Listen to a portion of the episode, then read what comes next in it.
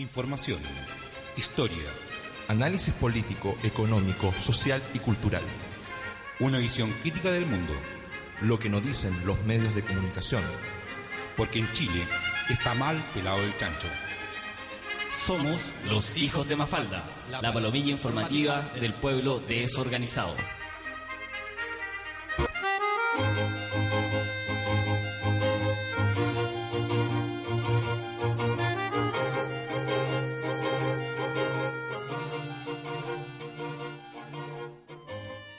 Sean todos muy bienvenidos a un nuevo capítulo de Está mal pelado el chancho, el programa radial de los hijos de Mafalda, la palomilla informativa del pueblo desorganizado. El día de hoy contamos en el panel con nuestro querido amigo y hermano Cristian.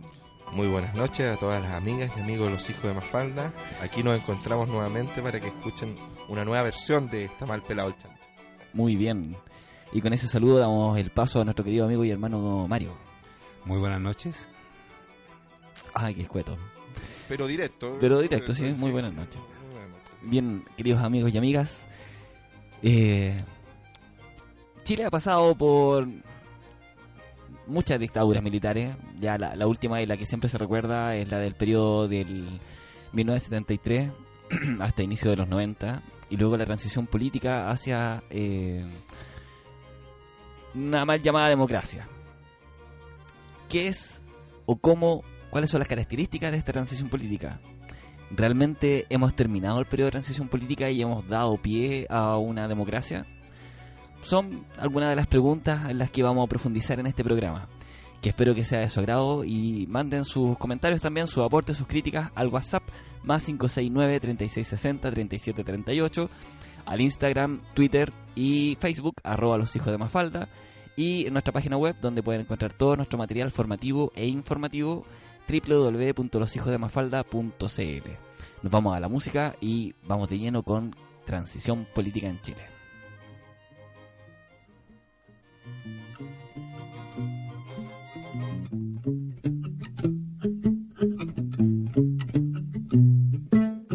Cuánto camino va, cuánta agua corrida, cuántas las estaciones por superar Cuántos dolores, cuántas las alegrías, cuánta la maldición, cuánta santidad, cuánta resignación, cuánta rebeldía, cuánta atadura, cuánta libertad.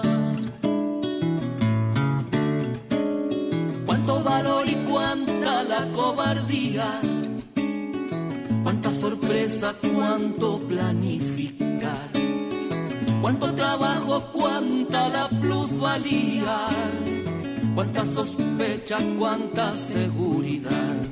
Cuánto de verdadero, cuánta mentira, cuánto morir, cuánto resucitar.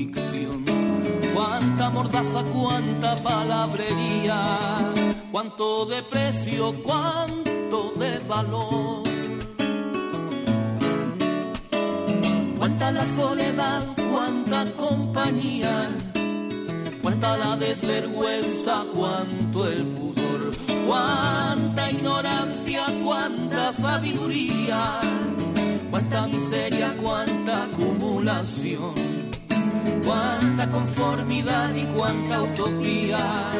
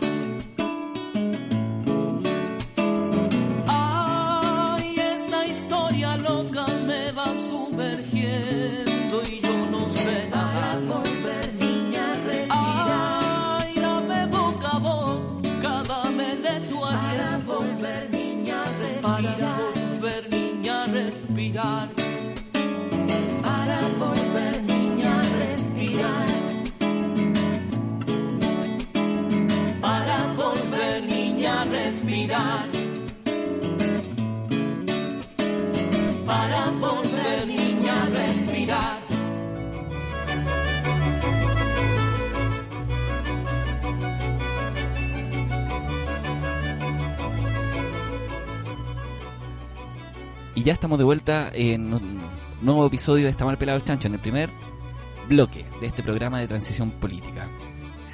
Algo perdido, ¿no? Como se habrán dado cuenta, ya son ya hemos hecho hartos programas, ya se nos olvidó qué número vamos. Claro. 27. debe 27, este es el número 27, capítulo número 27 de Está mal pelado el chancho de los hijos de Mafalda. Claro, por ahí también tenemos unos programas especiales que en su momento vamos a subir. Claro. Así que para que los escuchen y los disfruten. y esperamos sus críticas, por supuesto. El concepto de transición política se remite a un proceso radical de transformación de las reglas y de los mecanismos de participación y de la competencia política, ya sea desde un régimen democrático hacia el autoritarismo o viceversa. ¿Qué pasa en Chile? ¿Qué pasó después de eh, el término de la tiranía?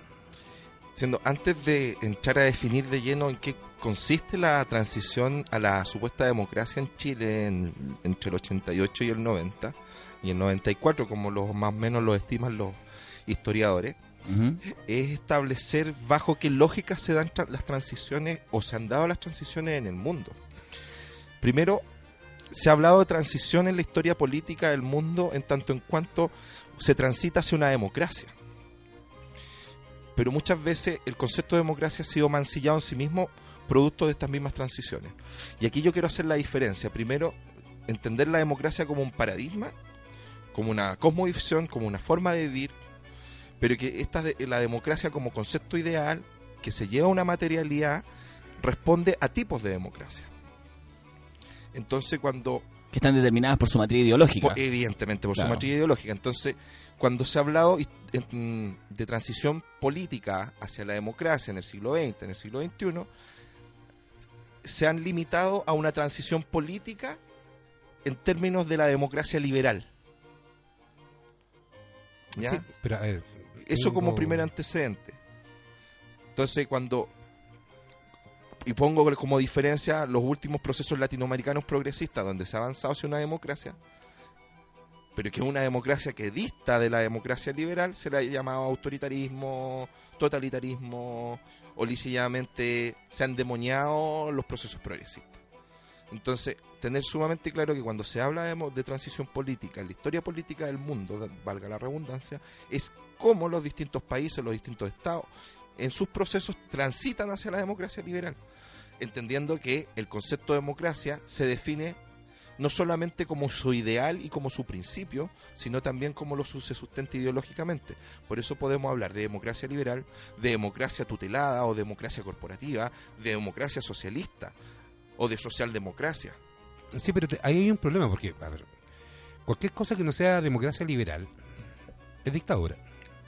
Me disculpar. Por eso mismo, por eso, por eso hago la diferencia, porque la tra- las transiciones o las olas democratizadoras, como habla también la historiografía, es como los distintas los distintos estados han, trasla- han- se han trasladado de sus modelos a la democracia liberal.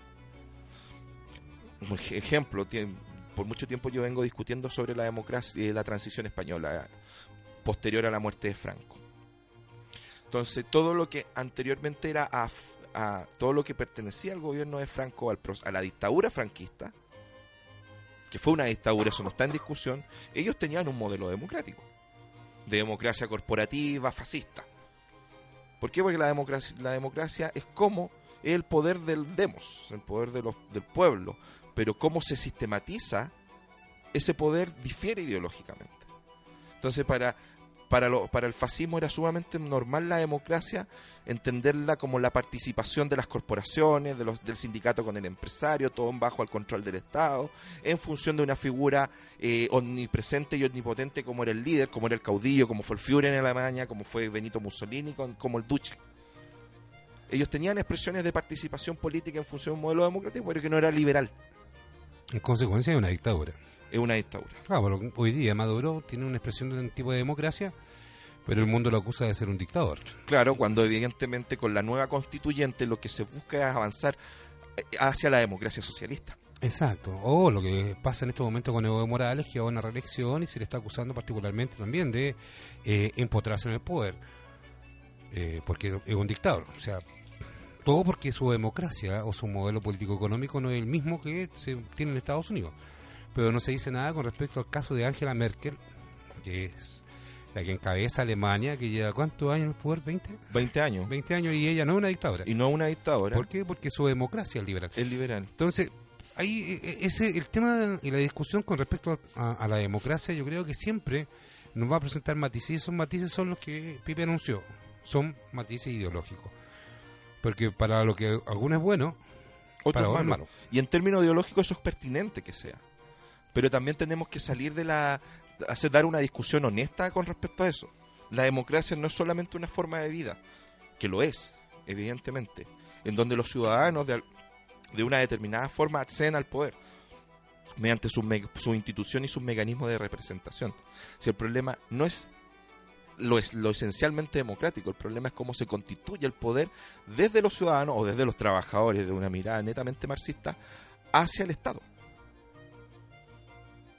ya, ¿Y qué quiero decir con esto? Diciendo, cuando se habla de democracia socialista existe una participación directa del pueblo y de los trabajadores en sus instituciones. indiscutiblemente, es Sí. una lógica diferente. Pero sin embargo, en la democracia liberal, la democracia, su- el sistema democrático es representativo. Siendo yo como ciudadano, mediante la elección popular, yo mandato a un mi personaje responsabilidad. la responsabilidad de un representante. Es como la como lo que dije en el pa- programa pasado del TTP. Siendo cuando cuando la prensa o algunos partidos dicen, "No, es que aquí el gobierno no le preguntó a nadie con respecto al TTP." Mentira. Todos fueron electos. Los diputados y los senadores fueron electos. Y el presidente también. Y el presidente también, en consecuencia, si ahora nos quieren, nos quieren hacer la lesión ocular genital con el tema del TPP, permiso, los ciudadanos somos los responsables de haber permitido esos representantes De haber elegido eso. y de haberlos elegido. Y, es- bien. y eso es lo que ofrece la democracia liberal. La democracia socialista puede ser cuestionada desde un mundo liberal o un mundo de derecha, pero sin embargo se organiza desde lo más local. Tenemos el ejemplo cubano, que Los todos a. Cuba le llaman la, la dictadura, ¿no? Primero el partido, el partido de gobierno, no, el, el partido de gobierno no está en la asamblea, en el Congreso, como lo llamaríamos aquí en Chile. Segundo, la- los mecanismos de representación en la democracia socialista parte desde lo local con los comités de defensa de la revolución No CDR. los CDR, que es donde los mismos vecinos, en sus distintas juntas de vecinos o sectores, van organizando y van haciendo los distintos representantes hasta, la, hasta el mayor organismo de representación que es la Asamblea eh, Popular de Cuba. Entonces son lógicas distintas. Efectivamente. Bien, tenemos claro de que no hay una democracia, sino que existen distintas visiones y construcciones de democracia a partir de una matriz ideológica específicamente. Un hecho que por lo general no se discute, porque como lo único que conocemos es la democracia liberal o capitalista, cualquier tipo de manifestación u organización política que se dé en los países que sea diferente a esta va a ser considerada y calificada como una dictadura. Ya, Eso es una lucha ideológica, es una lucha política y es una lucha, lucha económica. Claramente.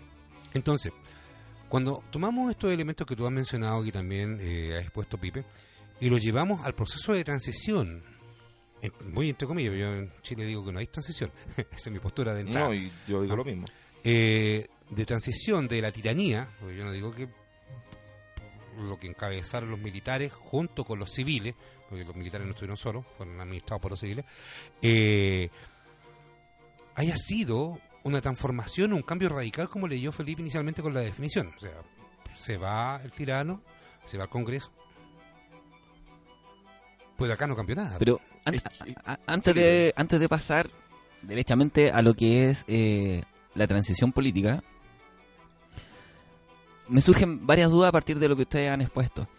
Y me da la sensación de que eh, desde la izquierda eh, existe como una necesidad de poder reapropiarse o eh, adecuar ciertos conceptos liberales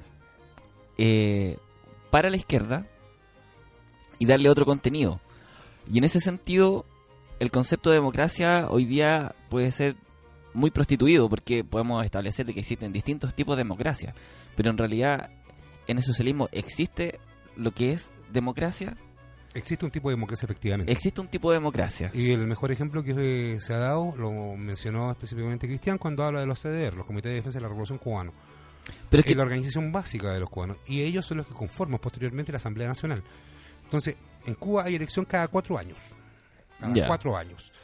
¿Qué quiere decir esto? Que hay un proceso de organización y participación eh, social muy, muy amplio. Porque los CDR no solamente funcionan en el momento de que hay una elección, sino que funcionan todo el año, realizando distintos tipos de actividades y haciéndose responsable de la problemática que existe en cada sector. Los CDR funcionan, están trabajando. ya, La gente se conoce, hay un tipo de comunidad, un tipo de relación entre los sujetos que es muy, muy diferente a la nuestra. Tanto así que los CDR están vinculados también, por ejemplo, con el tema del trabajo. Mm, Como en Cuba, la Constitución establece el derecho al trabajo, los CDR se conectan con lo que son las oficinas de trabajo claro. para ver todo ese tipo de problemática. Claro. Ahora, por ejemplo, si uno va a la definición básica de democracia, que uno puede encontrar en cualquier definición de Internet, podríamos establecer así muy, muy eh, acotadamente que la democracia es un sistema político que defiende la soberanía del pueblo y el derecho del pueblo a elegir y controlar a su gobernante. Y esa definición es correcta. Ahora, los inicios de la democracia podríamos encontrarla, por ejemplo, en, en- en Grecia, Atenas. Es una manifestación un poco eh, distinta a la que hoy día tenemos porque participaban solo hombres. eh, que el hombre era el sujeto de la polis que hacía lo político y bueno existían otras características socioculturales que hoy día eh, Y económica. y, co- y económica claro que hoy día ya no, no, no, no existen Es que por eso, pero después apareció la democracia liberal. Con el con la ilustración con el renacimiento con el liberalismo. Y ahí también empezó a tener diferentes mutaciones. Pero en el fondo el nudo eh, o el núcleo del concepto de democracia independiente de todas sus variaciones y manifestaciones ha sido específicamente que es un sistema político que defiende la soberanía del pueblo y esa definición es correcta desde un punto de vista ideal, desde un punto de vista del concepto en sí mismo, de la esencia de, lo que es un sistema democrático. claro Si el problema es cómo esa concepto, ese concepto que está correctamente definido, cómo lo sistematizamos, ¿Cómo se lleva a la ¿cómo- práctica? ¿Cómo, ¿Cómo se lleva a la práctica? ¿Cómo se práctica? operacionaliza? cómo se constituye también. Claro, Porque ah, no, no solamente cómo se constituye esa democracia, sino quién la constituye.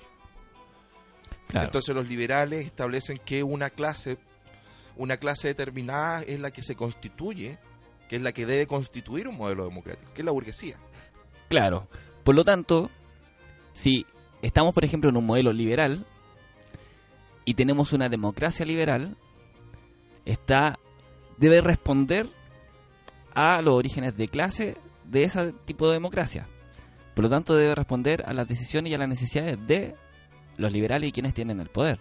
Hoy día en Chile tenemos una democracia neoliberal que responde específicamente a 36 familias, grupo económico, que tienen el poder político económico de Chile y han establecido un marco normativo para que ellos puedan desarrollarse en este entorno. Y por lo tanto, los representantes políticos que tiene Chile, a pesar de que lo elige el 40% del pueblo, que es eh, eh, el, el público objetivo que participa de las elecciones, responde no a las necesidades del pueblo, que serían los 18 millones de personas que, que viven en Chile, sino que responden a ese grupo económico. Sí, pero ahí hay Sí, varios no. elementos. Hay Pues varios elementos, porque primero sí, totalmente de acuerdo, la democracia neoliberal que Chile vive actualmente responde a los 35 grupos económicos. Pero como el concepto de democracia se tiene que legitimar en sí mismo, necesita la participación ciudadana. Claro. Por eso las democracias liberales a finales del siglo XIX, principios del XX, y ya llegando a la Segunda Guerra Mundial, tuvieron que avanzar a la socialdemocracia. Mm, ¿Por qué? Porque tenía la organización obrera, la organización de los trabajadores pidiendo justicia, Claro. pidiendo acceso a la democracia. Entonces ahí la democracia liberal tuvo que hacer una lectura desde las élites de permitirle a los trabajadores participar. mm, Por eso podemos hablar de socialdemocracia o, o un Estado democrático social, como se habla en teoría política. claro. Entonces, en el caso actual chileno, tenemos una democracia neoliberal donde que, la cual no está secuestrada, sino está controlada y trabaja en función de los 35 grupos económicos, pero que sin embargo, como el- el- el- el- los sistemas democráticos en su concepto deben ser legitimados por, los de- por el demos, Ujú. por la población, hay que votar a estos representantes. Pero también los que votan por esos representantes también votan por necesidades, porque Sí, la democracia va de la mano con un modelo político, con una constitución. Entonces, cuando, ejemplo, el- el- la, la señora Juanita o don Pedrito le va a votar a Piñera o a Bachelet, es porque existe un modelo democrático que lo permite, pero también hay un modelo de Estado subsidiario que evidentemente entrega subsidios para ricos y, las, y los subsidios de pobres las migajas y esas migajas las agarra la población. Porque también están las necesidades. Y esas migajas son muy bien recibidas, porque por muy pocas que sean, dadas las condiciones materiales de existencia de la población. Podemos tener un- críticas graves al modelo subsidiario, pero sin embargo esas migajas, ante las condiciones materiales de existencia que vive la población chilena, son necesarias. Les permite subsistir. claro, y es como una retribución. También el modelo social lo que hace es tratar de devolver eh, casi nada de la riqueza que genera nuestro trabajo. Bien. Ya más o menos eh, hemos definido un poco lo que es democracia, eh, hemos discutido acerca de las diferentes matrices ideológicas que sustentan cada democracia y cada modelo económico. Y en ese sentido los invito a un poquito de música para poder profundizar un poco en lo que es transición política. Y ya después vamos andando un poco más en Chile. Corre la música. No, no corre la música. Estamos trabajando para usted. Ay, señor. ¿Qué te pasó, Pipe? Me equivoqué de botón. Ya, bueno, mientras vamos. tanto, espero que desde, desde el momento le haya gustado la discusión. Por Sí. supuesto. ¿Qué es lo que me está pasando? Que en la quietud perfecta todo empieza a temblar. Se remueven mis caminos, se hace trizas el retrato de mi infancia y su calor. Mi familia y mis amigos se me ponen frente a frente y solo me hacen pensar. Si al medio de esta tormenta nacerán las flores de un lugar azul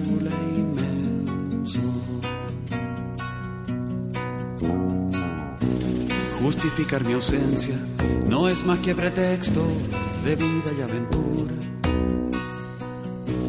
Como oración sin leyes, en libertad inquieta mi rostro se bañaba. Con el fulgor de las estrellas que cantan la mañana, bien juntas con mis sueños. Todo estaba allí trenzado hasta que di el paso, hasta que tu amor Y si al cielo lo cambiaras por toda la realidad, sé que todo sería tan diferente. Ya que la fe que tú has puesto no se juega, no se tranza, ni por un solo momento. Es fogata que corre en tus venas, es quizá tiempo gastado. Es un sol que llevas dentro, primero y sin segundo, el amanecer de tu alma.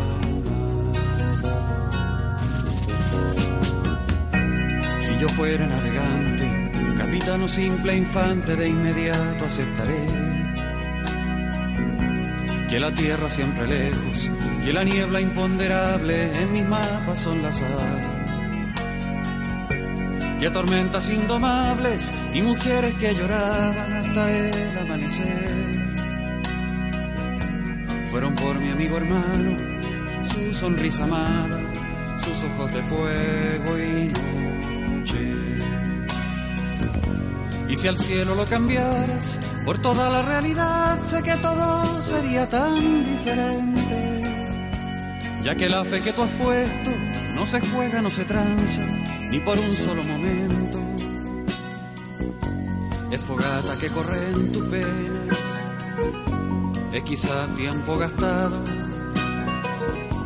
Es un sol que llevas dentro, primero y sin segundo, del amanecer de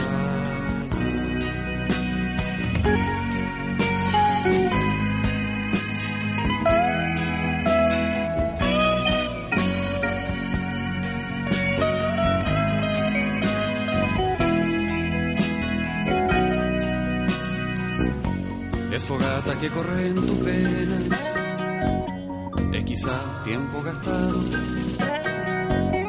Es un sol que llevas dentro, primero y sin segundo, del amanecer de tu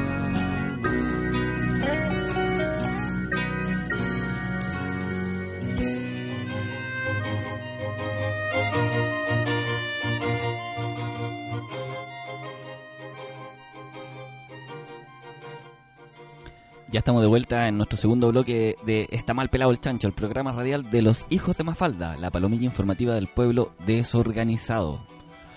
Amigos, les recordamos nuestras, amigos y amigas, les recordamos nuestras redes sociales, más 569-3660-3738, nuestro WhatsApp y nuestro Instagram, Twitter y Facebook, arroba los hijos de Mafalda, y nuestra página web www.loshijosdemafalda.cl. Recuerde que nos puede escuchar a través de Spotify, y también, si no tienen Spotify, hay una aplicación muy, muy, muy pequeña que se llama Google Podcast. Ustedes la descargan y buscan Tamal Pelado el Chancho. Y es Así, gratuita. Tal cual como suena, y es gratuita. Y ahí pueden escuchar todos nuestros programas. Bien, amigos, ya hemos definido concepto de democracia, hemos discutido acerca de su matriz ideológica, que van sustenta- sustentando eh, los diferentes modelos eh, político-económicos, sociales, culturales, normativos. ¿Qué pasa con las transiciones políticas? ¿Qué pasa? Pasan much- han pasado muchas cosas con las transiciones políticas. Pero sin embargo, yo quiero definir por lo menos, a lo menos, siendo establecer dos fases de las transiciones políticas que deben ser claves para la hora de hablar de una real transición política. Primero que todo, que las transiciones políticas, como dije, que han sido que han, han transitado de otros modelos de democracia, más allá si estamos de acuerdo o no, Claro. hacia la democracia liberal. Y como ha sido desde la democracia liberal, esta se constituye desde sus élites. Entonces no ha habido ninguna transición política que no se haya constituido desde la élite. Ajá. Eso como primer antecedente.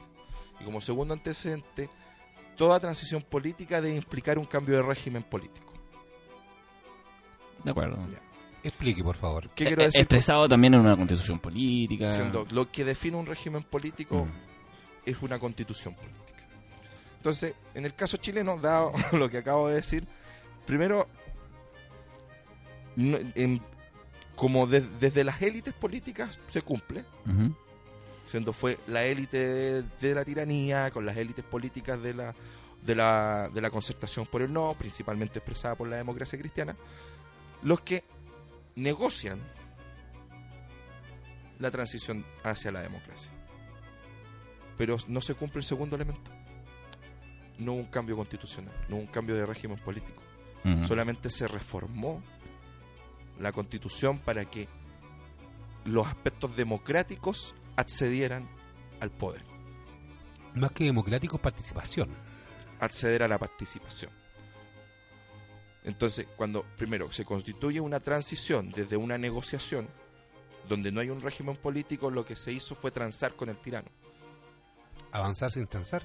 Al transar. avanzar transando. Entonces, primero que todo ya decir que la transición a chi- eh, chilena no es una transición, sino fue una transacción hacia un modelo democrático neoliberal o participativo. Claro, ahí hay una diferencia más que semántica entre transacción y transición. Porque transición es que yo transito, me traslado de un lugar a otro totalmente distinto. Y transar significa un poco ceder, Negociar. negociar. Es negociar. Es negociar y, no, y sobre todo lo más importante es que la constitución del 80 fue reformada para que los partidos políticos, para que la gente participara. Siendo no hubo un cambio de régimen. O sea, en el fondo, para legitimizar la tiranía. Con el voto. con el voto. ¿Mm? Y no, y no solamente con la con el plebiscito en- donde, del 88, porque lo- el, el plebiscito del 88 era decir, Pinochet gobierna por ocho años más, ¿o no? Claro. Era el sí y el no. Sí, no. Y el año 89 se hizo el plebiscito, primero se hacen todas las reformas constitucionales para llevarlas a plebiscito en el 89 y una y las reformas implicaban el acceso de las personas y de los partidos políticos a un juego democrático. Claro. A la esfera de poder. a la esfera de poder, pero desde la lógica de la participación, pero no, un cambio de Mm. régimen político. Sí, yo quisiera agregar otra cosa que tiene que ver más que nada con la historia. La historia en la cual yo me siento partícipe y también orgulloso de ella. Que el hecho de que la tiranía tenga que salir, eh, existen dos teorías para ello. Una es la que expone directamente de que hay una presión internacional debido a que los milicos no quieren privatizar el cobre. Esa es una de las te- teorías que hay por las cuales sale la tiranía. Y la segunda tiene que ver específicamente con la presión social y la organización política que se eh, había generado en contra de la tiranía. Yo me quedo con la segunda, la presión que el pueblo organizado, las fuerzas políticas revolucionarias realizaron para que la tiranía se fuera. Nosotros no pensábamos en una democracia, estábamos pensando en destruir la tiranía y construir el socialismo. El tema está que los que lucharon en contra de la tiranía, los que ofrendaron su vida, los que fueron encarcelados, torturados, la gran mayoría de esa gente no participó de esta transición. No estuvo en ninguna conversación, no se nos consultó absolutamente nada. La democracia cristiana no luchó contra la tiranía.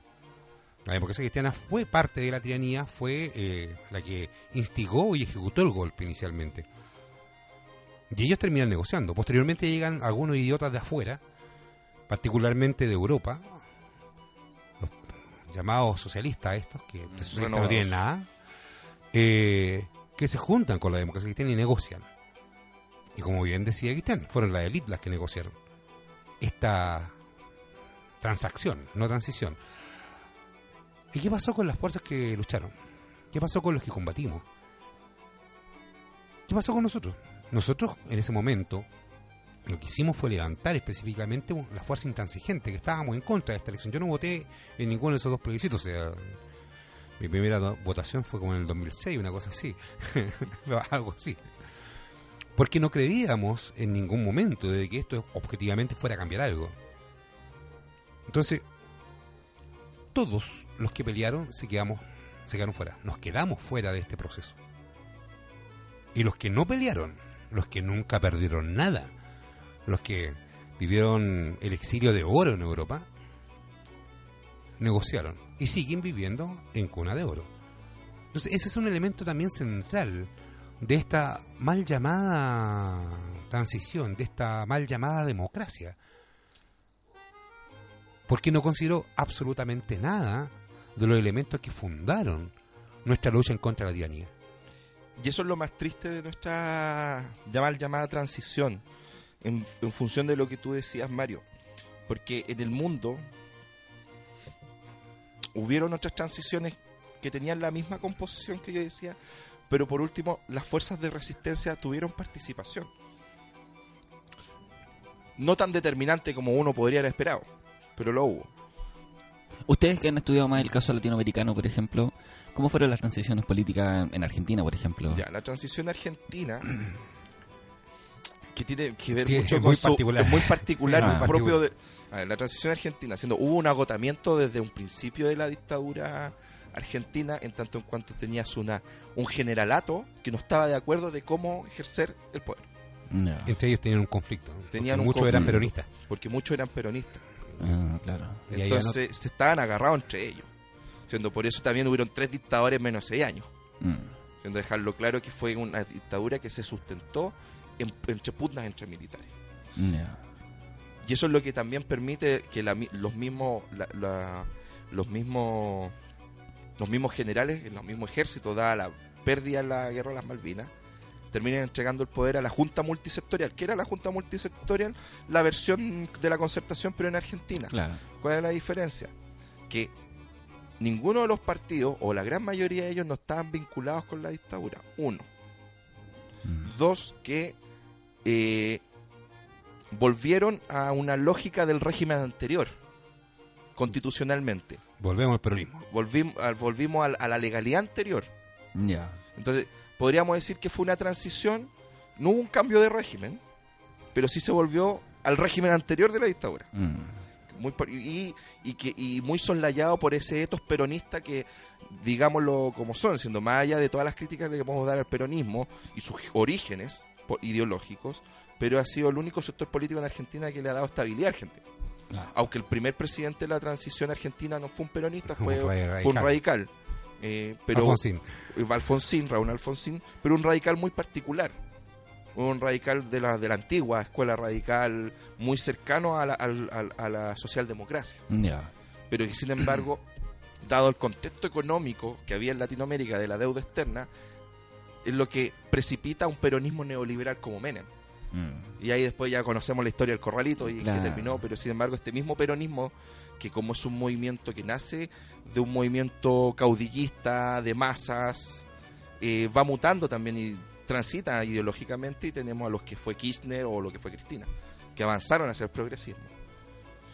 O sea, ha- había un, en, es- en esa transición había una discusión paradigmática. Sí, había un cambio también, un cambio real. Claro. Cambio real. Acá no hay una transición No es una paradigmática. transacción, No. es una transacción. Siendo en Latinoamérica, a lo menos en sus transiciones hubieron vueltas Mm. a regímenes anteriores. Hubieron cam- o, Hubo. o hubo o con o cambios constitucionales en Bolivia, un cambio constitucional. Mm. Claro. Un cambio constitucional que permitió al dictador después ser presidente elegido democráticamente, como Hugo Gans, Claro. el, el dictador presidente, como se le dice. O que en el caso en el caso peruano donde en el caso peruano donde no hubo un cambio de régimen eh, constitucional en la transición, porque eh, Velasco Alvarado, que era prosocialista, lo- los mismos que era un general, general prosocialista, que, que es golpeado por sus mismos compañeros de- del ejército, que al final no supieron qué cresta hacer y le pasan al, al- le pasan el gobierno al APRA. Que el APRA eh, eh, nace con un discurso allendista, como para que lo entiendan los amigos y la amiga, pero terminan con un discurso consortacionista, que se agota también en el contexto de la deuda externa. Y ahí aparece lo que es Fujimori. Pues la constitución que rige actualmente en Perú nace con Fujimori. O sea, hay un elemento que ha cruzado efectivamente el- eh, las transiciones y Cristian lo ha dicho en forma implícita. O sea, nuestro nivel de dependencia de los países eh, europeos principalmente y Estados Unidos, asociado a lo que es la deuda externa. Esos somos países ricos que no tenemos que ver eh, la necesidad de pedir dinero para poder subsistir, porque con lo que nosotros producimos no nos alcanza.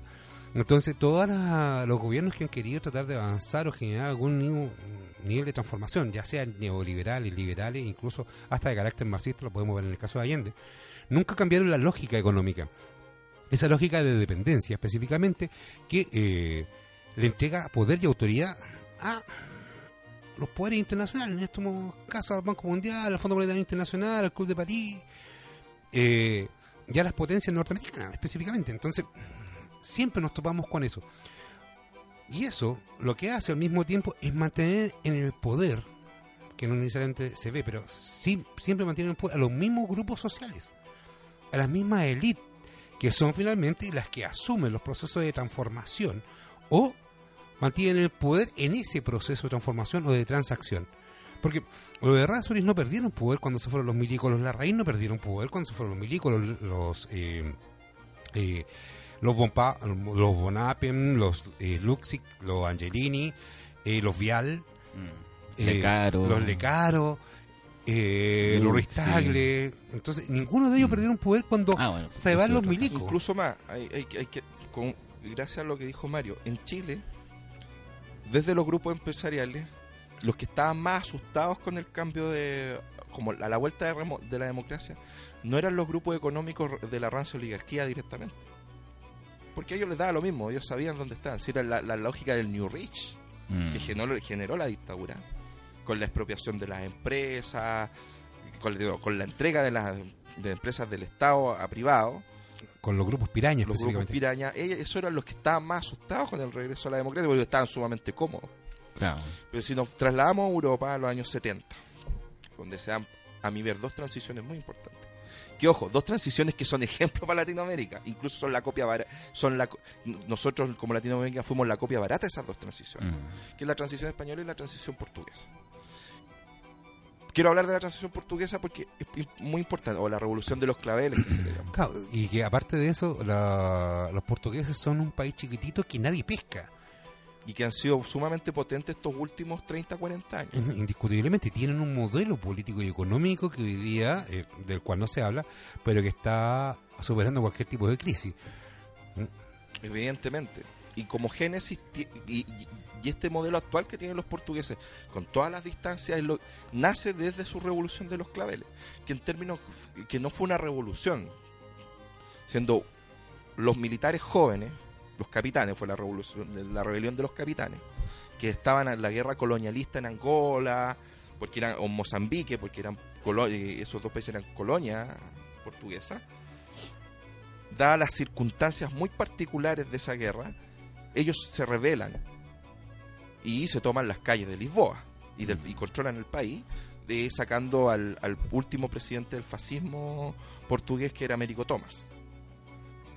Y, y, qué per- y como los militares son los que toman la acción, desde una mirada también, no necesariamente comunista, pero sí de una mirada socialista en el sentido de la liberación nacional qué es lo que pasa en Argelia, qué es lo que termina pasando en Cuba, que no, no es la mirada soviética del socialismo, sino es la mirada eh, del socialismo desde la libera de, los de los medios de liberación nacional. De los ejércitos de Desde liberación. el nacional. ejército de liberación nacional de la lógica colonial y poscolonial. Mm. Entonces, ellos, ellos que viven la guerra colonialista tra- tra- trasladaron ese conflicto colonialista a las contradicciones propias de Portugal, que eran vastas. Era un país que hasta el- era uno de los países más pobres de Europa en ese minuto y hasta hace unos años también. Lo que permiten los militares es la asociación directa con los grupos organizados de izquierda, que es lo que permite hacer una constitución pseudo socialista. Entonces hubo un cambio de régimen porque se saca el fascismo, al punto que los mismos empresarios lo agradecieron porque porque ya el fascismo como modelo económico y político estaba agotado para un contexto capitalista. Entonces los mismos empresarios también tomaron de buena forma, de buena forma este cambio de este, este esta rebelión de los claveles que terminó en una constitución socialdemócrata muy avanzada. Pero para que los militares tomaran esa posición significa que también tenían cierta formación que permitiera la reflexión hacia esa toma de decisiones, ¿no? No, fue la experiencia de los conflictos, más que la formación. Pues estamos- Yo, disculpe, quisiera discrepar contigo. Estamos hablando de un periodo donde el mundo está convulsionado. Estamos hablando de un periodo de posguerra. Estamos Mm, hablando de un claro. periodo de Guerra Fría. Estamos hablando de un periodo donde hay un conflicto ideológico que es latente. Entonces, hay una discusión de qué sociedad queremos construir, de qué mundo queremos construir. Y en esa, en ese contexto es donde los militares portugueses están masacrando negros. Y están viendo un conjunto de contradicciones y miran para atrás, miran a su país y se dan cuenta que podrían estar haciendo lo mismo con su propia población pobre que se está relevando, con los trabajadores que se están levantando. Y, que y, que, y eso lo permitió, gracias por lo que dijiste, Mario, el salazarismo, el fascismo portugués, Ujú. parte en 1920 Mm. y la revolución de los claveles fue el 73. Entonces, tenías, nace antes del conflicto de la Guerra Fría, este, este fascismo, pero como muy bien decía Mario, la evolución de los procesos, Claro. las contradicciones de esos mismos procesos, Hubo un proceso de 50 años. un proceso de 50 años donde las mismas Mm. generaciones se dieron cuenta. Y una de esas generaciones fue una de las instituciones más importantes de un régimen fascista como el ejército. Mm. De entender de que estamos, nos estamos matando en una guerra colonial, en un contexto tan pobre como lo que era Portugal. ¿Para qué? ¿Y para qué? ¿Con qué fin? ¿A quién estamos beneficiando con eso? Si finalmente, cuando hablamos de una transición y el pueblo no es el beneficiado en este proceso, La pregunta es ¿para qué lo hicimos? Porque ¿qué sacamos con sacar a los milicos? ¿Qué ganamos con sacar a los milicos? Si los mismos grupos económicos hoy día siguen dominando el país, incluso más. Se ha profundizado la lógica instalada eh, por Guzmán, por su equipo, por, por Cas en su Sí, no momento, por supuesto, Claro. a lo mejor don Miguel Cas, y por los gremialistas. O sea, ¿de qué transición estamos hablando? Si hoy día se mantienen en el poder los mismos objetos. La pregunta es, ¿qué estamos ganando en este proceso, en estos supuestos cambios? Porque finalmente la pregunta también es esa.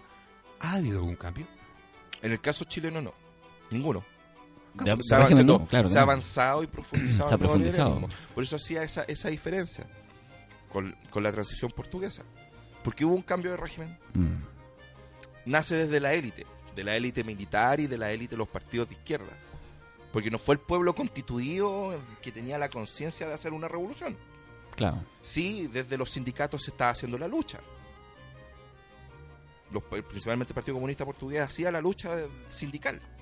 Claro. El Partido Socialista Sí. trabajaba desde afuera ¿eh? y con sus profesionales adentro de, Portugal.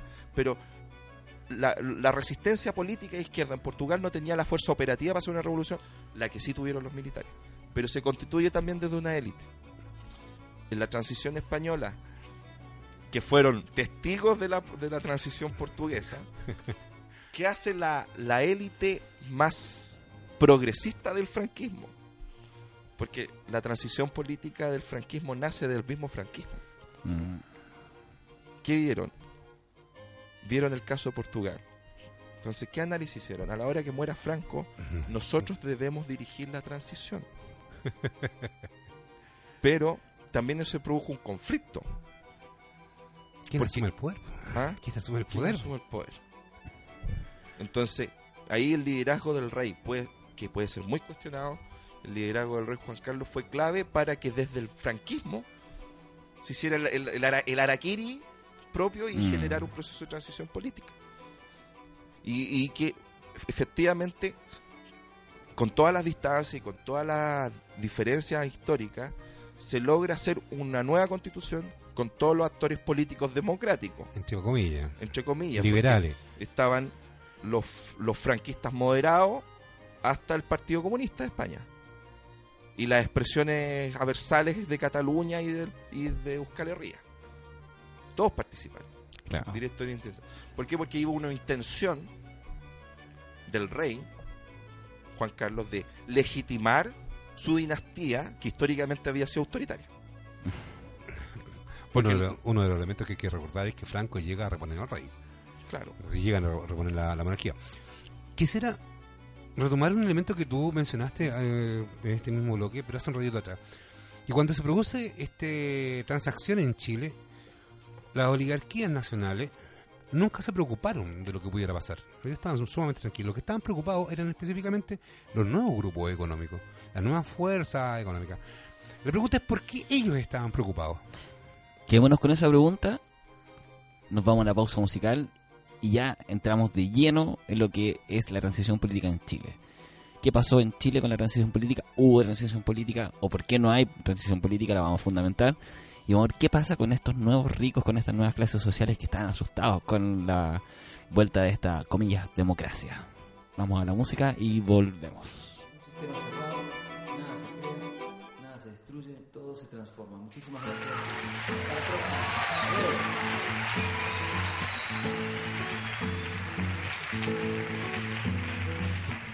Tu beso se hizo calor y luego el calor movimiento, luego gota de sudor que se hizo vapor y luego viento que en un rincón de La Rioja movió el aspa de un molino mientras se pisaba el vino que bebió tu boca roja. Tu boca roja en la mía, la copa que gira en mi mano y mientras el vino caía, ah, supe que de algún lejano rincón de otra galaxia, el amor que me darías transformado volvería un día a darte las gracias. Cada uno da lo que recibe, luego recibe lo que da. Ah, nada es más simple. Ah,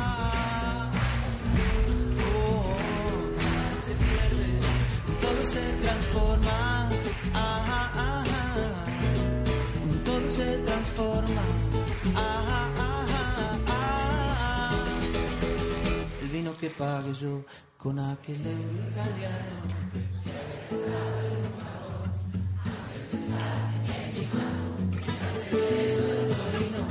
Y antes de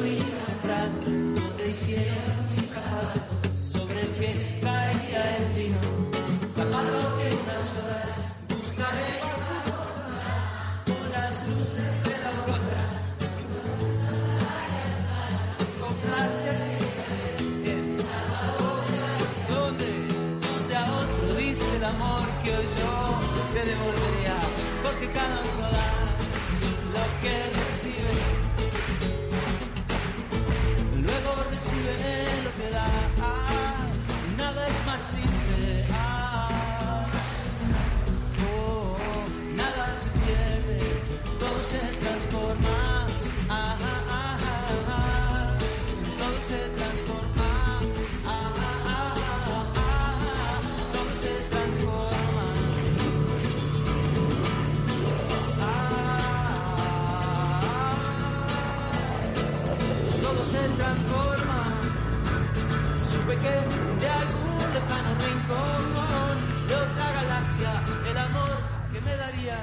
transformado volvería un día a darte las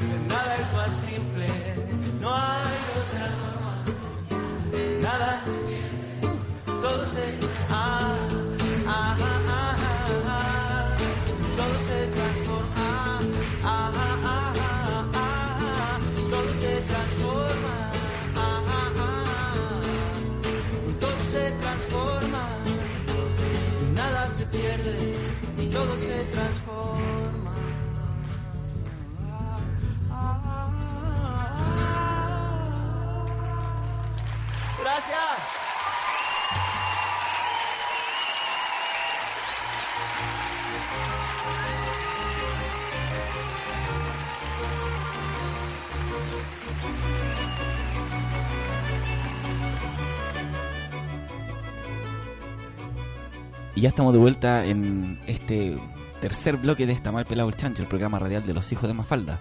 La palomilla informativa del pueblo desorganizado. Le recordamos nuestro WhatsApp, más 569-3660-3738. Nuestro Instagram, Twitter y Facebook, arroba los hijos Mafalda. Nuestra página web, www.loshijosdemafalda.cl. Y recuerde que puede escuchar todos los programas de Está Mal Pelado el Chancho en Spotify y en Google Podcasts. Quedó una pregunta pendiente. ¿Qué pasa con estos nuevos ricos que estaban preocupados de el término de la tiranía y la vuelta a una, entre comillas, democracia? ¿Por qué estaban Mario, preocupados? tú lo dijiste chistoso. Cuando se produce el golpe de Estado en Chile en 1973, el gobierno o el Estado nacional contaba con una cantidad importante de empresas, más de 500 empresas, entre ellos varios bancos. Era socio de muchas empresas privadas eh, por intermedio de la Corfo. Entonces, participaba directamente del proceso económico, del proceso productivo, de la generación de empleo. Con la tiranía eh, y con el 76, con la llegada de los neoliberales, eh, llega este grupo que son los gremialistas, encabezados por Guzmán, por Novoa, por Cas, que lo vamos a empezar a meter Claro. para recordar que Cas es uno de los teóricos de este modelo. Lo que hacen es empezar a traspasar, condonar y regalar estas empresas del Estado, donde algunos sujetos que, claro, eran parte de la burguesía nacional, pero no eran los súper ricos que son hoy día, se empezaban a apropiar de estas empresas. No de la mejor forma. O sea, tenemos que recordar que la en Chile era una empresa del Estado.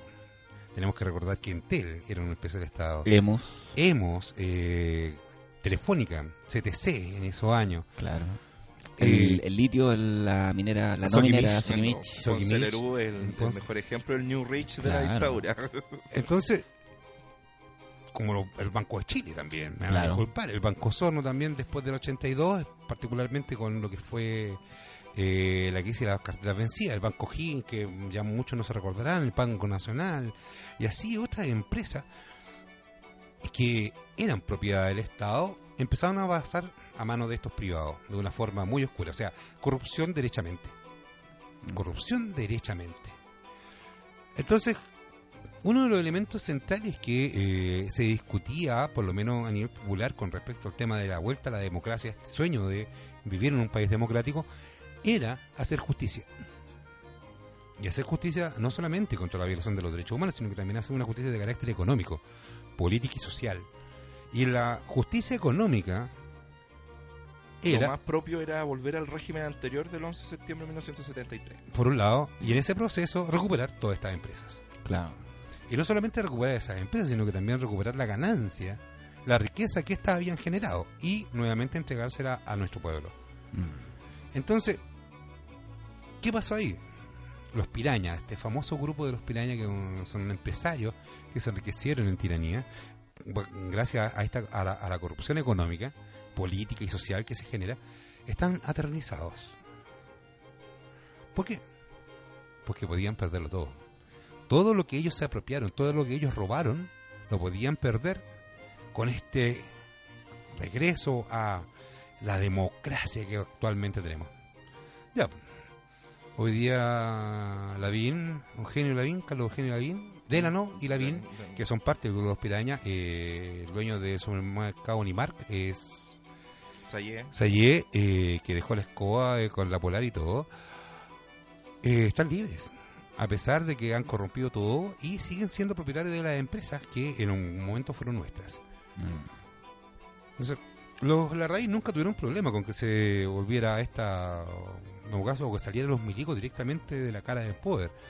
Porque ellos están de 1836, 1736 en Mil- Chile. 1700, claro.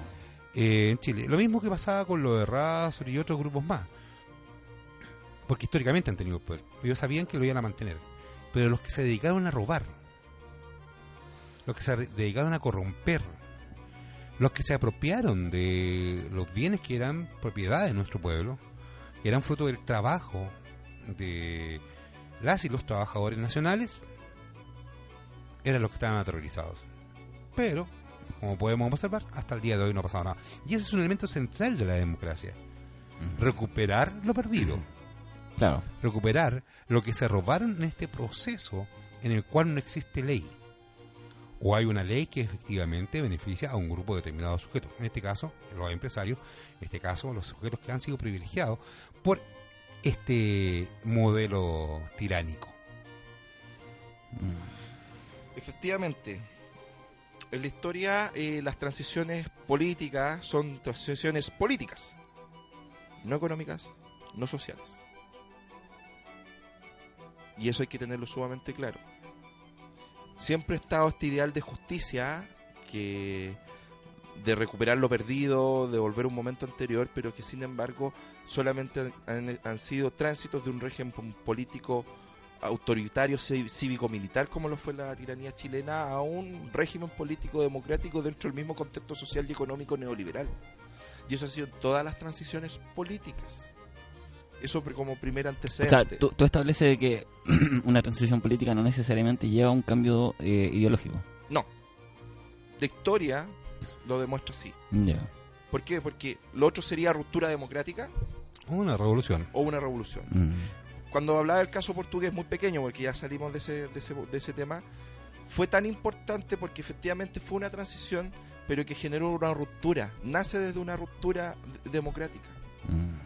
Por eso hasta el día de hoy la constitución portuguesa, que de alguna manera con el, con el tiempo y principalmente por el gobierno de los socialistas renovados de Mario Soares, búsquenlo, un liderazgo, es como el, es como el Ricardo Lagos de nosotros, igual que en España el Felipe González, chancho mierda. Exclamó el príncipe. Sí. Pero entonces, pero sin embargo, esa constitución portuguesa le ha permitido jugar entre el neoliberalismo y el socialliberalismo.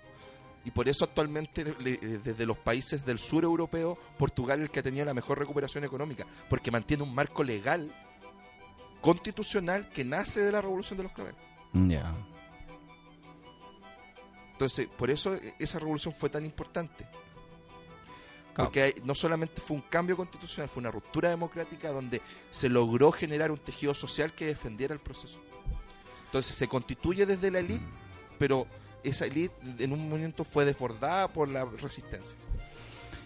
No como en el caso en el caso de la transición chilena, y aquí nos abocamos directamente donde efectivamente la resistencia popular existió, fue determinante para hacer, para transitar políticamente de, de un proceso a otro.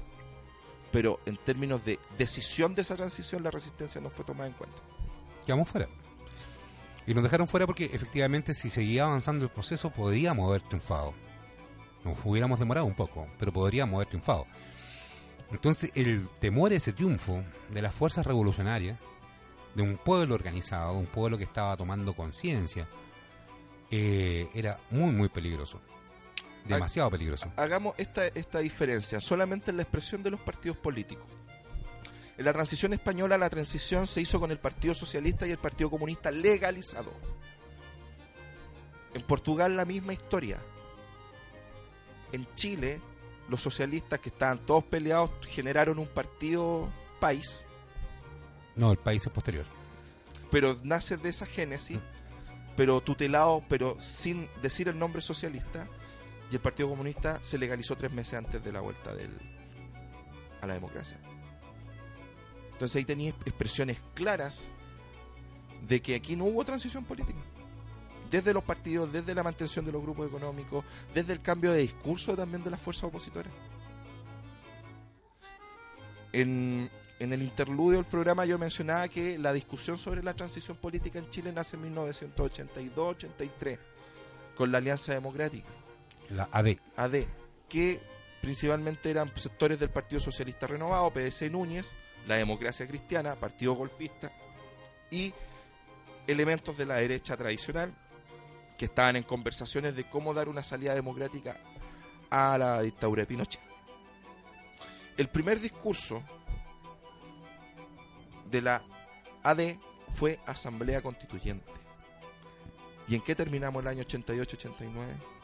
En ratificar una constitución. Ahí tenemos un ejemplo. Dentro de la misma D, donde habían personajes de derecha muy destacados, uno de los que dentro del juego democrático es respetable y destacarlo es como Andrea Lamán, donde fue el elemento de la derecha con Sergio Nofre Jarpa, que desde las contradicciones ideológicas que yo y todos podamos tener con ellos, asumen la tesis de que hay que salir demócrata y dar una solución política al tema de la dictadura. Pero es que desde, desde los puntos, o sea, desde un punto de vista de los conceptos duros, hubo una transición política. Lo que no hubo fue una transición paradigmática. No, pues No. que, no, pues que yo Porque- parto, parto al punto inicial. Las transiciones políticas es un cambio de régimen. Y no hay cambio de No régimen. hay cambio de régimen. Expresado en una constitución política. Es que el régimen, los regímenes políticos en, en relación a, a la conformación del Estado se expresan en una constitución. Sí, claro.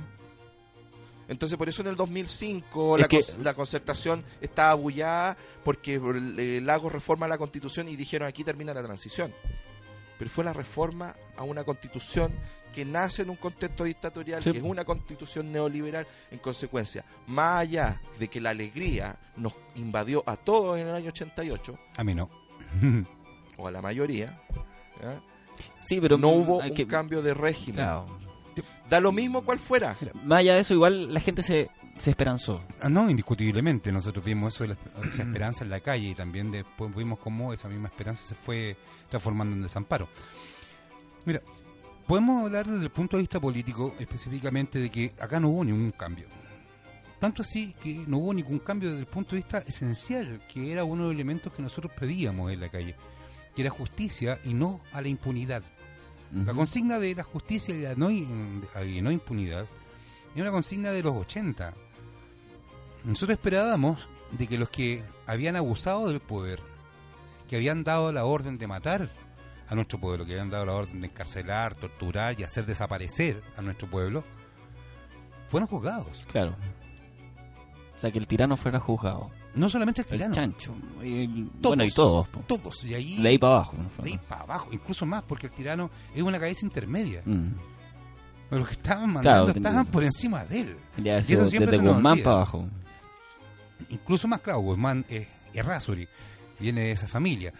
Pero tenemos otros sujetos más, como los Larraín, como los Vial, que me van a disculpar, eran los grupos económicos más importantes del país, que estaban concentrando la riqueza, que se estaban apropiando de, también de empresas, y que no tuvieron ningún asco en hacerlo. Entonces, si uno examina específicamente el periodo de los 70, se va a dar cuenta cómo van traspasando la empresa a estos sujetos. Pero como te digo, el elemento central es no a la impunidad. O sea, cuando uno dice no a la impunidad, lo que estamos pidiendo es justicia. La justicia era un elemento central. Estamos hablando de no solamente justicia para encarcelar a los sujetos que violaron los derechos humanos, sino que justicia en todos los sentidos. Una de las consecuencias de que no hubo transición en Chile, hoy día la podemos ver cotidianamente. La podemos ver cuando nos percatamos de que los empresarios financian a los políticos. Una cuestión que no es nueva. Pero que eso se transforma, eso es una expresión real y concreta de lo que es la corrupción. Podemos ver jueces que históricamente han beneficiado eh, algunos sujetos que han realizado fallos que van en beneficio de uno u otro en contra de la gran mayoría de la población. Vemos fiscales que también están corrompidos. Vemos militares, carabineros, aviadores, marinos que se han corrompido hasta no decir hasta dónde.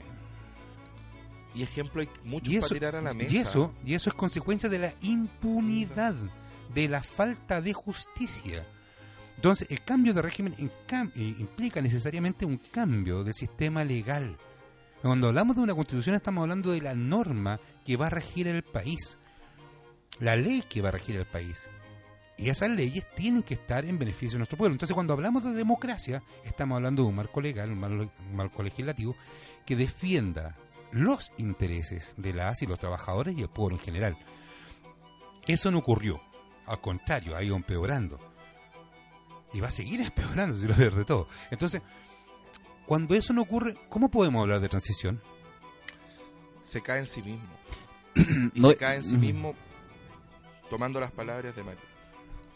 Aquí no se debe olvidar que la DINA, un, un mecanismo de inteligencia que nadie quería pertenecer, que todo lo miraba de- dentro de las mismas Fuerzas Armadas, dentro de las mismas partes del gobierno militar, la rechazaban, porque todos sabían lo que significaba la DINA, la financiaron empresarios.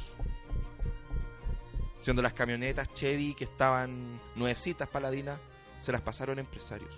Mm. Siendo un- y, y- y vamos sumando ejemplos, apropiaciones y, y cuestionadas de empresas públicas, etcétera. Siendo ya, tenemos claro que no hubo un cambio de régimen político.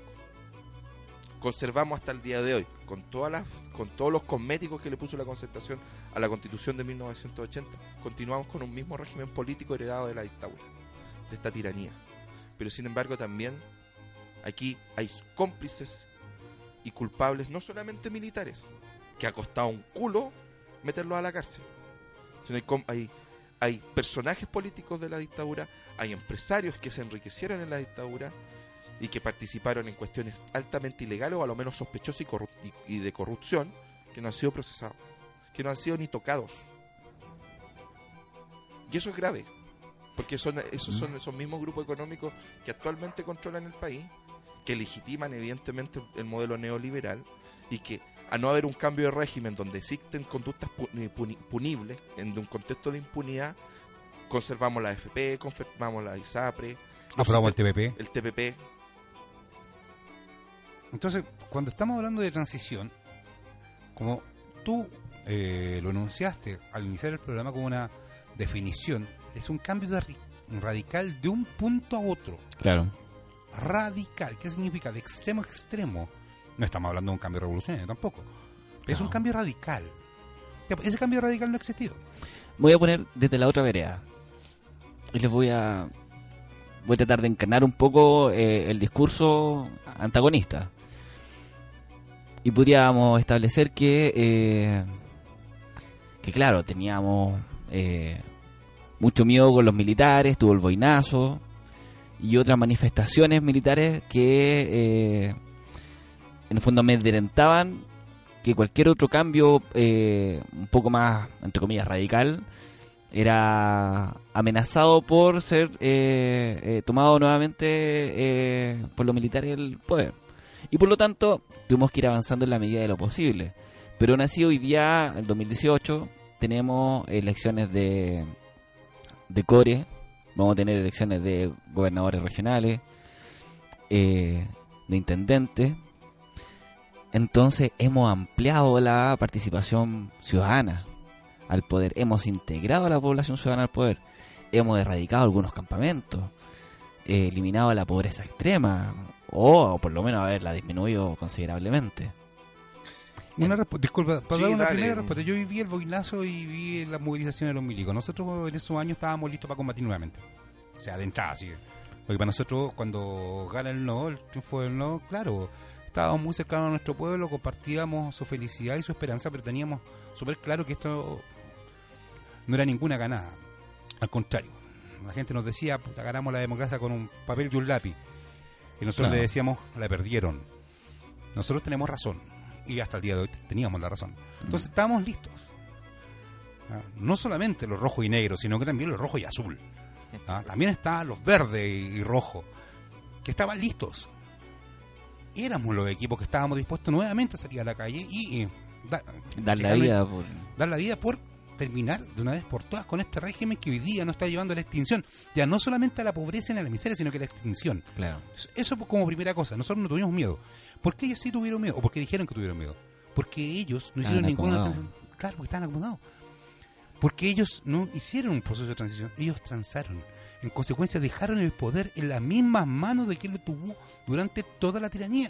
Mm. Entonces, mientras nosotros no cambiemos el foco del poder, que el poder pase a nuestro pueblo, que pase a las organizaciones populares, que pase a los sindicatos, claro, el poder que lo va a tener los mismos de siempre. Claro. Y si los mismos de siempre lo tienen, siempre van a tener temor de que nosotros podamos recuperar lo que nos pertenece, que es la riqueza que produce nuestro trabajo, que es la riqueza que produce nuestra tierra, que es la riqueza que produce nuestro país. Entonces, eso por un lado. Segundo, me van a disculpar, pero ¿qué hemos mejorado? Hicimos desaparecer la miseria, me van a disculpar, cosa que pasemos por la Alameda y nos veamos, veamos cuántas carpas, cuánta gente está viviendo en la calle, cuántas familias están viviendo en la calle, cuántos niños están viviendo hoy día en la calle. Entonces, si eso no es pobreza extrema, no sé qué será. Claro, podemos elegir core y todo, pero me van a disculpar, ¿a quién estamos eligiendo? ¿Quién está participando? Hace un rato ustedes decían 40% de participación. No, digamos que hay un 50%. ¿Qué pasa con el otro 50% de la población? Tiene desamparo, tiene Claro. desesperanza.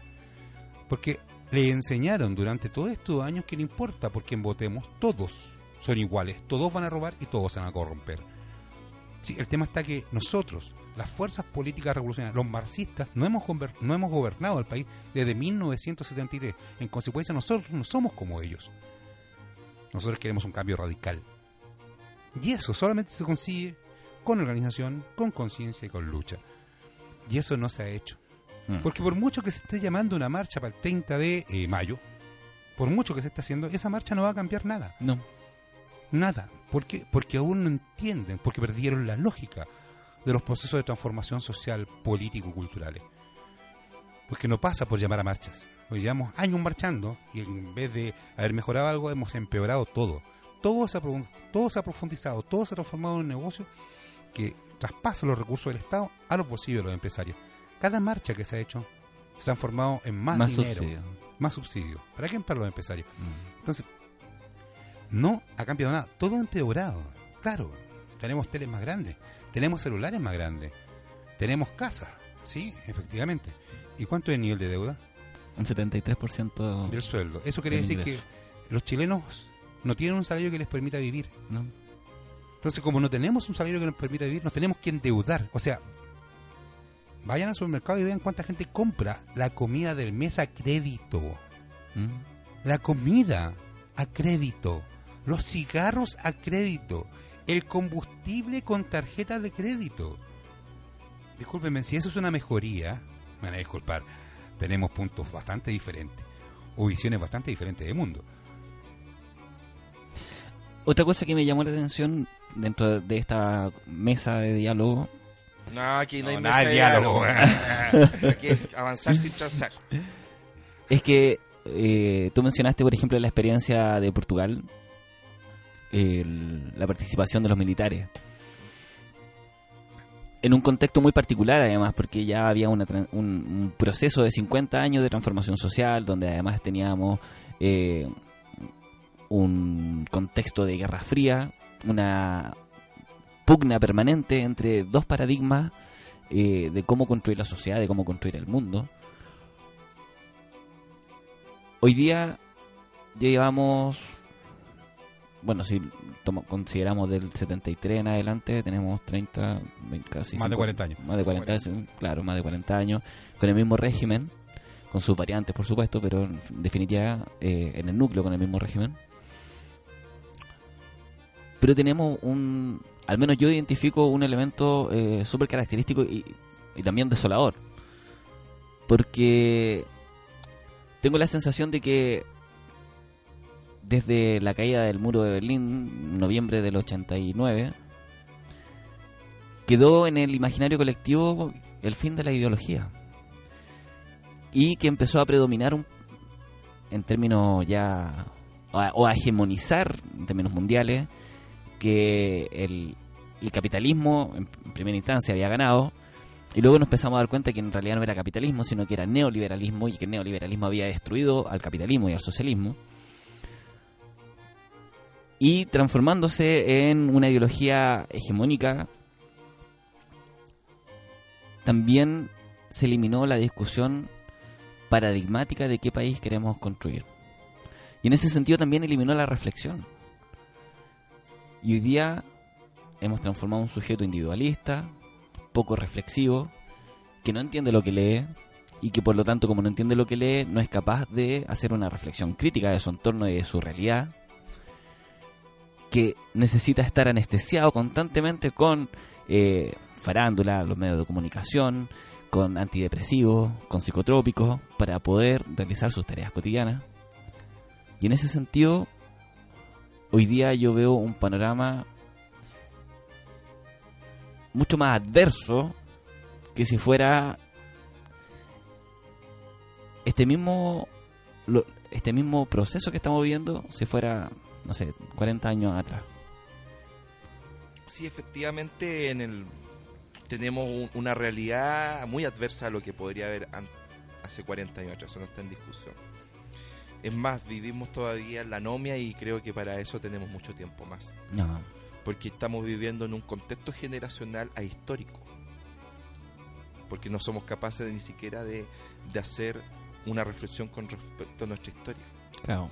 Siendo los niveles de individualismo, los niveles de inmediatismo que hay en las personas y principalmente en los más jóvenes y que también se traslada a los más mayores, eh, son tales que no hacen ninguna reflexión de lo que esté pasando. Siendo más allá del descontento que puede haber por- porque los hijos de Piñera viajaron a China, o por el tema de los AFP, o el tema del, del mismo TPP, nos damos cuenta que en definitiva en Chile particularmente no está pasando nada, no hay más allá de una sensación de malestar que es como una acidez en las personas, claro pero no hay nada más que eso. que se transformó en una manifestación emocional Claramente y, y descalificatoria con respecto a quien gobierna, diciendo ya Piñera Ah, vale callampa, ya. claro ya viste Que en definitiva yo puedo decir, ¿sabéis que no? Piñera no vale tan callampa porque ya podría haber sido el, el, el- el- el hijo buleado de la familia Piñera, pero llegó a ser presidente de Chile. Sí. Y un pre- empresario exitoso, sí, robando, pero lo fue. Mm. Siendo tan hueón no es. Claro. Entonces, eh, entonces esa sensación emocional radica en una descalificación a las élites políticas, pero nada más que eso. y a la incapacidad también de reflexionar un poco más es que allá, no hay ¿no? reflexión. No puede haberla. No hay reflexión. Por lo que hemos dicho en reiteradas Sí, sí, sí. ocasiones, hemos sido, hemos sido empobrecidos, hemos sido llevados a la ignorancia, pero incluso más, a la anomia. Si vivimos en un periodo, en una realidad ahistórica, claro. Cuando mencionaste el tema de, de o se mencionó el tema del boinazo de la de la operación enlace. Sí efectivamente desde algu- de algunos sectores de la transición política tenían temor porque el tirano seguía siendo comandante y jefe del ejército. Claro pero no se nos debe olvidar una frase que dijo el tirano que mi permanencia en el ejército le va a dar tranquilidad a esta transición ¿por qué? porque fue una transacción claro porque en la práctica la única garantía de esta transacción política de que se cumpliera era la voluntad del tirano sí claro por algo fue senador vitalicio y nunca fue juzgado y porque nunca fue juzgado. Mm. Lo que le dio estabilidad a los primeros 10 años de esta dictadura democrática, de esta democracia protegida, como muy bien decía Jaime Guzmán, fue el mismo tirano. ¿Por qué? Porque la transición chilena, que para mí no existió porque fue una transacción, nace desde el nepotismo y el beneplácito del tirano. Mm. Porque aquí, insisto, las fuerzas de resistencia popular, organizada, o de la misma población de base, no fueron tomadas en cuenta. Claro. Solamente se les llamó a votar. Sí, yo, con respecto a lo que tú planteaste, quisiera decir algo que tiene que ver particularmente con el estudio de la historia. Los, pa- los pueblos que más eh, desarrollaron tecnología, eh, por ejemplo, particularmente en Latinoamérica, fueron los que enfrentaron mayor nivel de dificultades de carácter eh, geográfica. O sea, la ingeniería se desarrolla por la problemática que los pueblos tuvieron que enfrentar para poder subsistir. Cuando yo menciono que el socialismo triunfó, no lo digo porque solamente se haya constituido en Rusia o en Cuba, sino porque el socialismo como modelo existente en algunos países del mundo implicó una presión concreta y real frente a los países capitalistas que se vieron obligados a entregar un conjunto de concesiones y beneficios a la y los trabajadores en la medida que estos se movilizaban y organizaban. Como una forma de conciliación de clase. Exactamente, para que el socialismo no siguiera avanzando. Claro. Esto lo podemos ver también en la misma iglesia. Yo lo menciono eh, y Mm. lo expongo muy bien en el. Gracias, Mario. disculpen, disculpen La la, petulancia. la- la petulancia. Con respecto al tema de la iglesia, específicamente, de que también ella sale en defensa del modelo y cuestiona el socialismo. Con la caída del muro de Berlín, se acabó el antagonista. Claro. El modelo socialista, según lo que dice el capitalismo, fue derrotado. No sirvió. En consecuencia, la justicia social no sirve. Entonces, con eso también mataron la esperanza de un modelo diferente y la construcción de un mundo diferente. Entonces, como todos asumieron de que el socialismo fracasó, ya no hay más modelo. En consecuencia, queda uno solo. Claro. Y como queda uno solo, tenemos que vivir en torno a ese.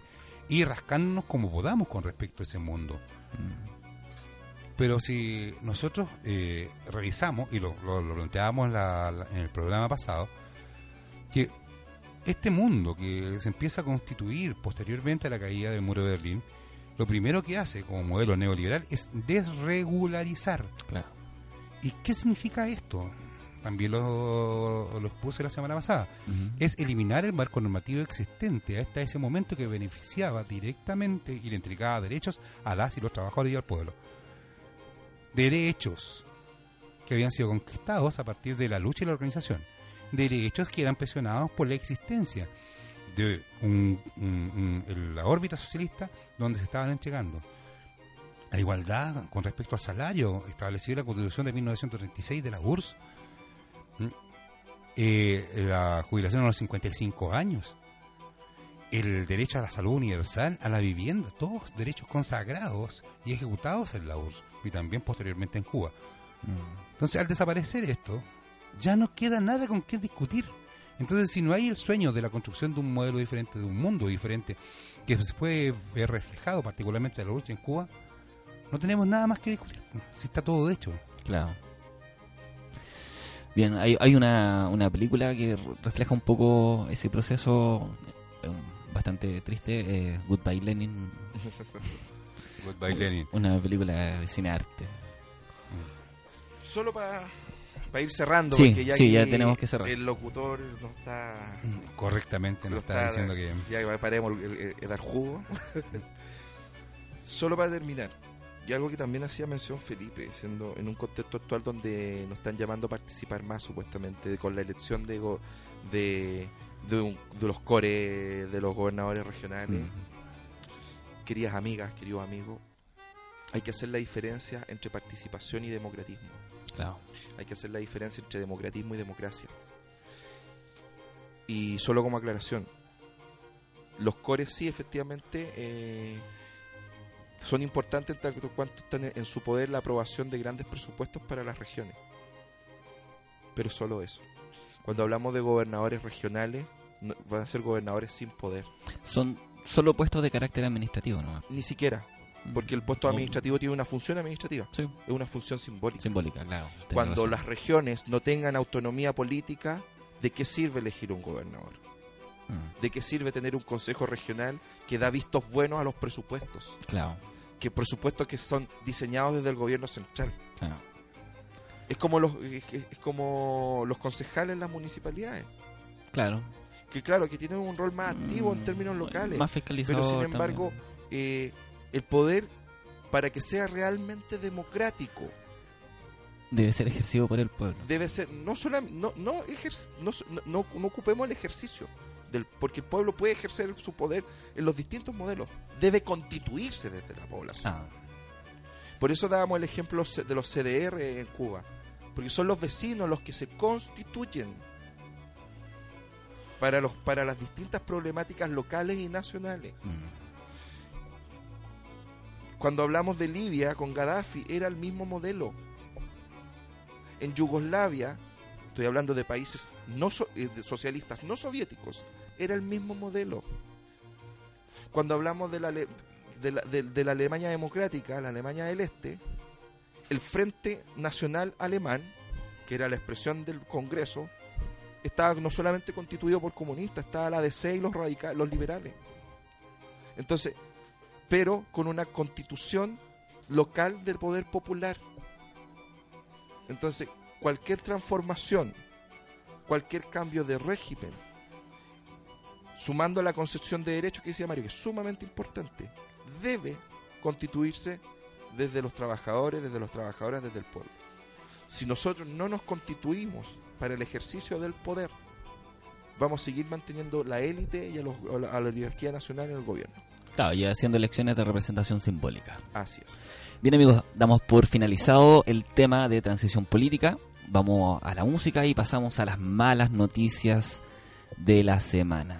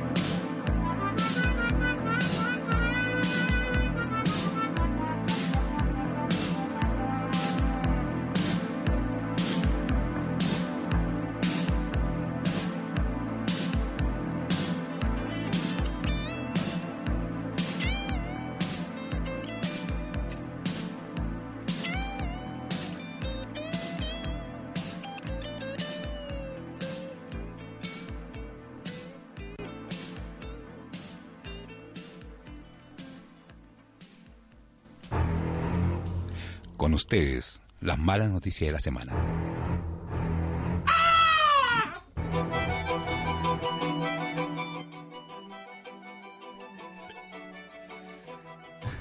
Y ya estamos Me de vuelta. esa parte. Ya estamos de vuelta con las malas noticias de la semana. Ya, ya, solo como dato, ya que los compañeros se ríen, el grito es mío. No hay discusión en eso. El grito fue mío, una acción espontánea. Felipe, pres- presenta el espacio. Bien, presentamos la mala noticia de la semana y tenemos eh, algunos comentarios que hacer con respecto, eh, por ejemplo, al, al tema educacional chileno. Una de las noticias que ha, ha llamado mucho la atención es que eh, se está proponiendo eh, un cambio en el currículum de educación para tercero y cuarto medio, donde se le quita la obligo- obligatoriedad a historia e educación física. Ya, ¿hace cuántos años fue que hubo la otra reforma donde le bajaron la- los años de historia? Donde se quiso eliminar historia también. Bueno, se quiso No eliminar. se pudo, se mantuvo tal como estaba, pero no se pudo. No, pero le bajaron la cantidad de horas. no, no. No, no, si al final no se hubo acuerdo. No hubo acuerdo en cámara. Ya.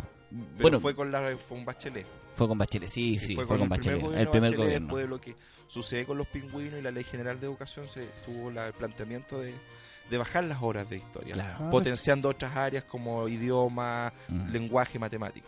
Ah, pues está bien, total, los cabros no leen. Y si leen, no entienden lo que leen, así que lo de menos que estudian historia no. Pues. Claro, o sea, ahora esto viene un poco a reforzar eh, el hecho de la importancia de la historia. po. Porque en la medida en que nosotros conocemos nuestra historia, podemos aprender de nuestros errores y de nuestros aciertos también. Y por lo tanto, eh, poder eh, proyectar una idea de país, una idea de cómo construir el mundo. Y en este sentido, eliminar eh, del currículum obligatorio eh, historia, que por lo demás, en el currículum de historia que pasan en los colegios en enseñanza media, Eh, entero malo. eh, son Es poco reflexivo. hay historia en el fondo son como eh, los personajes más relevantes que generalmente crónica. son claro son militares o, o presidentes de la alta burguesía pero no se explican los procesos sociales los procesos eh, la historia del pueblo la la historia no la a historia y en ese sentido yo creo que viene un poco a a reflejar el pésimo momento de oscurantismo que estamos viviendo en Chile. Sí, pero el tema no es que eh, lo quieran eliminar. El tema está que eh, los estudiantes van a estar muy de acuerdo con eso.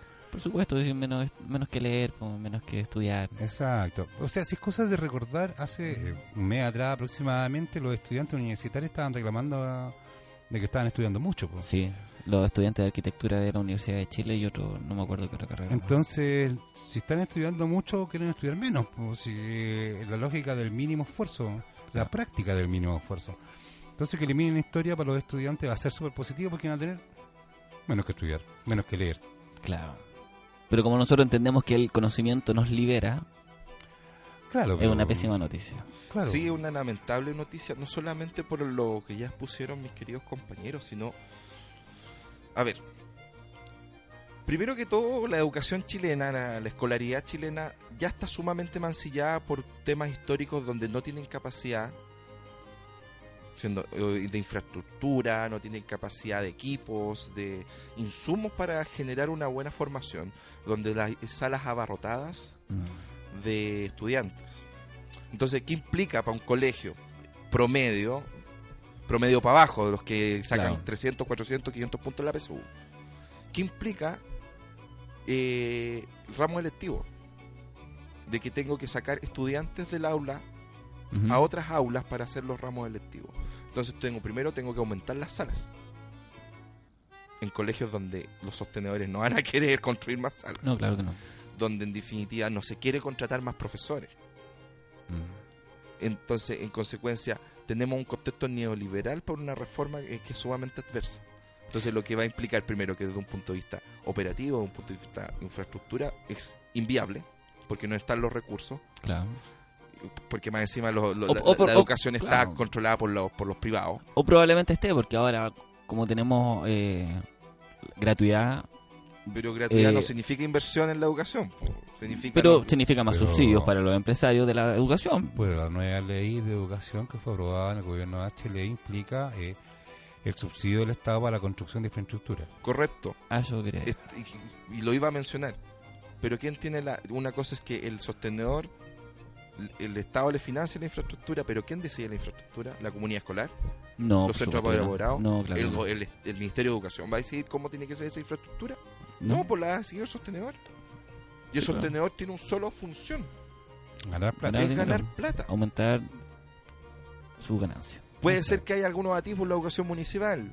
Sí, pero todos los alcaldes le han echado mano a las direcciones de educación, entonces, Sí, claro. entonces en definitiva, desde un punto de vista de recursos, de infraestructura, de, o de plan operativo, ya sería inviable. Y segundo, lo que ustedes decían, diciendo, porque dentro de esta misma reforma, claro, sí va a ser electivo historia, pero sí va a ser eh, obligatorio el- un ramo de participación ciudadana.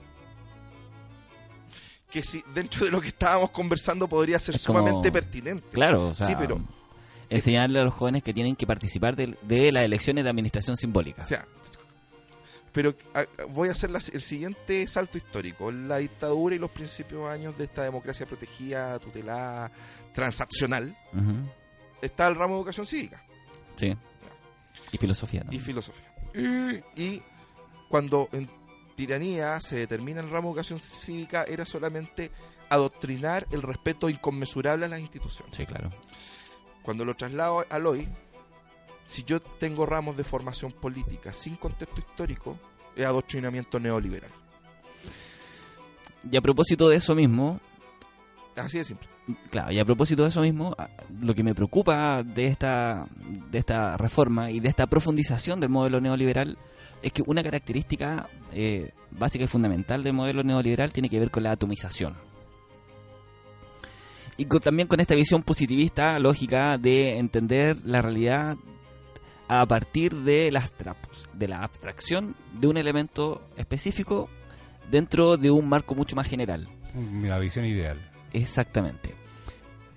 Antes, mucho antes, teníamos profesionales eh, del área científica dura, pero que estaban nutridos también de una profunda formación humanista, reflexiva, y así podemos tener muchos científicos que además de tener su... eh, que, se, que destacaron por eh, su, su visión científica dura, también tenían un lado muy humanista.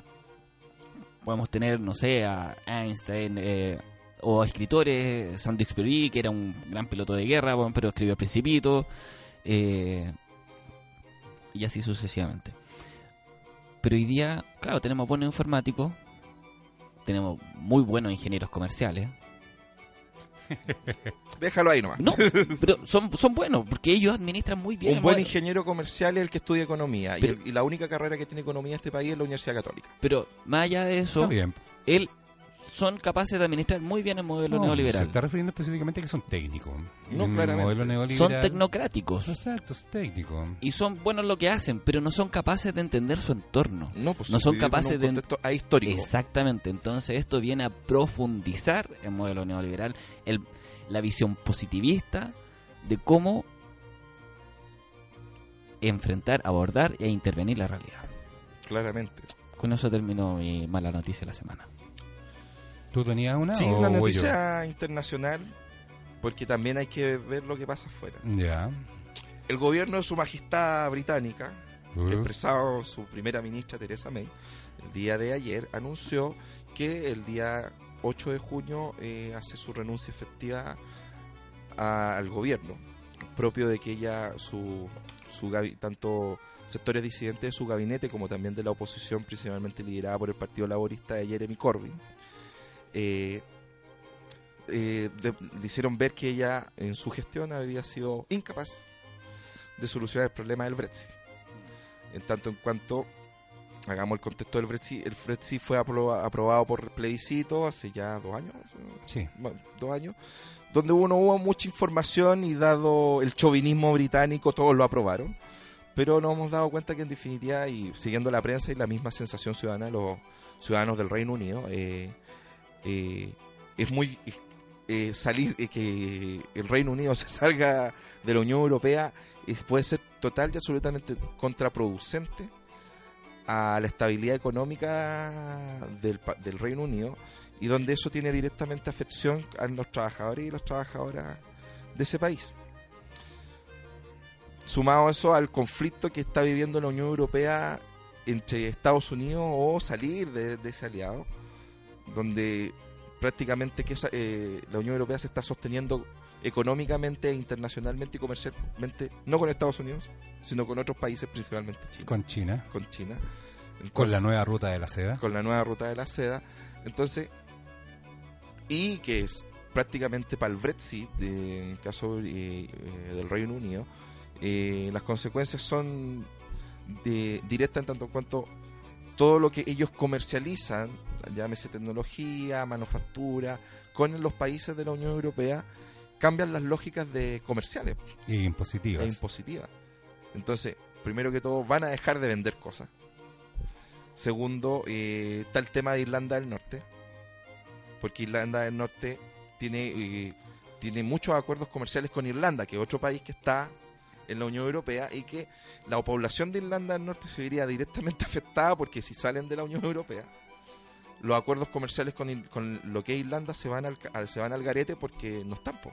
porque todos estos acuerdos comerciales, toda esta sustentación económica y que de, la mano va con la sustentación socioeconómica que afecta a la población, se van al garete y eso se estaría vaticinando, primero que sería uno de los principales países de la, de la Unión Europea como Reino Unido, que va en decadencia, se salga y que también generaría mm, formas de inestabilidad dentro de la misma Unión Europea. Se quedaría con porque se está quedando sin los aliados importantes, pues ya estarían quedando Francia y Alemania. Y Claro. paramos de contar. Y Francia hoy día está en crisis, una crisis que no va a ser superada y la Unión Europea está siendo sustentada y sostenida específicamente para Alemania. Lo entretenido de- del Brexit es que como Inglaterra es una isla, igual que Irlanda también es una isla, no tienen ni para poder producir papel higiénico para limpiarse el traste. En consecuencia de la salida del Brexit, del Brexit o de la Unión Europea, se va a transformar directamente en que no van a tener papel para limpiarse el traste. Y cuando lo tengan lo van a pagar muy caro, porque tienen que pagar nuevos impuestos. Y eso va a generar un alto nivel de desempleo también para el país. Lo interesante es que May sale específicamente porque tuvo un boicot interno. Ella lleva un par de años tratando de aprobar un acuerdo, específicamente que el acuerdo de salida para poder retirarse sin eh, perder tanto. Ese acuerdo ha tenido que ser ratificado por su Parlamento y el Parlamento sistemáticamente lo ha boicoteado. Este boicot tiene que ver con que no estaba muy de acuerdo con, las, con los acuerdos que había llegado May y por otro lado que no estaba muy de acuerdo tampoco con salir de la Unión Europea. En consecuencia boicotó, boicoteó sistemáticamente estos acuerdos alargando el periodo de salida. Al mismo tiempo, en este momento se están en- escogiendo, eligiendo los diputados de Europa. Mañana terminan las elecciones. Mañana termina las elecciones y si Inglaterra elige diputados, va a tener que quedarse adentro. Y la persona que lo va a reemplazar a la May, que es otra mujer, eh, no está de acuerdo con salirse de la Unión Europea. En consecuencia, lo más probable es que este acuerdo Brexit, esta salida eh, iniciada por la May, puede que eh, se retrotraiga y que se vuelva a foja cero. Es interesante este fenómeno, ya que Inglaterra quiso hacer lo mismo que hizo Trump en Estados Unidos. Cerrar su frontera y tratar de nuevamente recuperar el poder histórico que tuvo. Cuestión que en menos de dos años se convenció de que no podía lograr, ya que necesita de una u otra forma a Europa para poder subsistir y poder sobrevivir. Y no solamente Europa, también América, ya que de acá obtienen los recursos necesarios como para poder seguir explotando a las y los trabajadores de acá y del mundo. y del mundo. Mi mala noticia es cortita y es algo, chist- y es algo chistosa. Y, ¿por qué? Porque esta semana efectivamente quedó la escoba. Eh, ya que eh, el presidente eh, Donald Trump de Estados Unidos eh, dijo que no a Huawei, una empresa Huawei, que- Huawei. Hu- Huawei, gracias Huawei. sí. por la corrección, que supuestamente es privada, pero en la práctica es pública del Estado Claro. chino. Y eh, con esto cerró, eh, disculpen, eh, las puertas a esta empresa. A esto se sumaron Japón y se sumó Inglaterra, que son sus aliados más directos. Pero es que generaba una crisis de carácter mundial, lo que se tradujo en que las bolsas internacionales cayeran. Claro, pero cuando eh, a China le cierran las puertas de su mercado, si sumamos China, o sea, Japón, Inglaterra y Norteamérica, estamos hablando de un mercado de casi 500.000 personas. No, son 500 millones de personas. Y eso quiere decir que van a tener que producir menos. Y cuando los chinos producen menos, que son los mayores consumidores de cobre del mundo, afectan directamente nuestras arcas. Esto ha llevado de que el valor del cobre haya bajado a, pues- precios significativos. O sea, estamos en 2.66 la libra de cobre. Ha bajado mucho. Y por otro lado, el valor del dólar suba. Incluso llegó a superar los 700 pesos esta semana. Pero posteriormente, producto de los mismos resultados económicos de Estados Unidos, cayó un poco y está sobre los no, eh, 695, 96 pesos. Claro, esto a la gente no le interesa, pero debería interesarle ya que el hecho de que el valor del cobre baje afecta directamente la arca de nuestro Estado. ¿Por qué? Porque cuando se hace el presupuesto nacional, se hace con un precio de cobre determinado. Y para este presupuesto que se hizo el año pasado, el 2018, eh, se haya calculado entre 2.8 y 2.9 el valor de la libra de cobre. Y cada centavo de cobre que baja, o cada centavo que baja en el precio del cobre significan 60 millones de dólares menos para el país. Eso quiere decir que el presupuesto nacional se está yendo a la punta del cerro. Y por lo tanto tiene que endeudarse el Estado. Claro, y como se está yendo a la punta del cerro, esta semana eh, el Estado chileno lo que hizo fue sacar bonos soberanos. O sea, emitir deuda. Mm. Entonces, vender deuda a futuro, a 2050. Eso quiere decir que nuestra deuda externa está aumentando. O sea, el Estado se queda sin plata y la deuda externa aumenta. Y eso gracias a que los chinos y los, o los yankees se están agarrando. Ahora ya no son los rusos, son los chinos. Son los chinos. y eso genera un conflicto específicamente en lo que son los recursos del Estado. Y ahí tú tenías algo que decir, Cristian. Sí. Eh, bueno, desde el primer gobierno de Bachelet eh, se establece la ley de responsabilidad fiscal. ¿Qué es lo que, qué es lo que significa para quienes nos escuchan, amigas y amigos? Que el presupuesto del Estado se calcula, como muy bien decía Mario, con el precio del dólar y con el precio del cobre, pero en un periodo de tiempo sin DETSA. Entonces, cuando se, cuando se establece el presupuesto con un tipo de cambio determinado, 600, a 600 pesos el dólar, un ejemplo, y con el cobre a 3 dólares, en base a, a- a- a esa relación se calcula, porque, y, esto, y esta relación se da porque los dólares que entran a Chile entran por el cobre Principalmente. principalmente. Entonces, por eso es tan importante la medición de estos, de- del, tanto del dólar como del cobre, a la hora de fijar el presupuesto.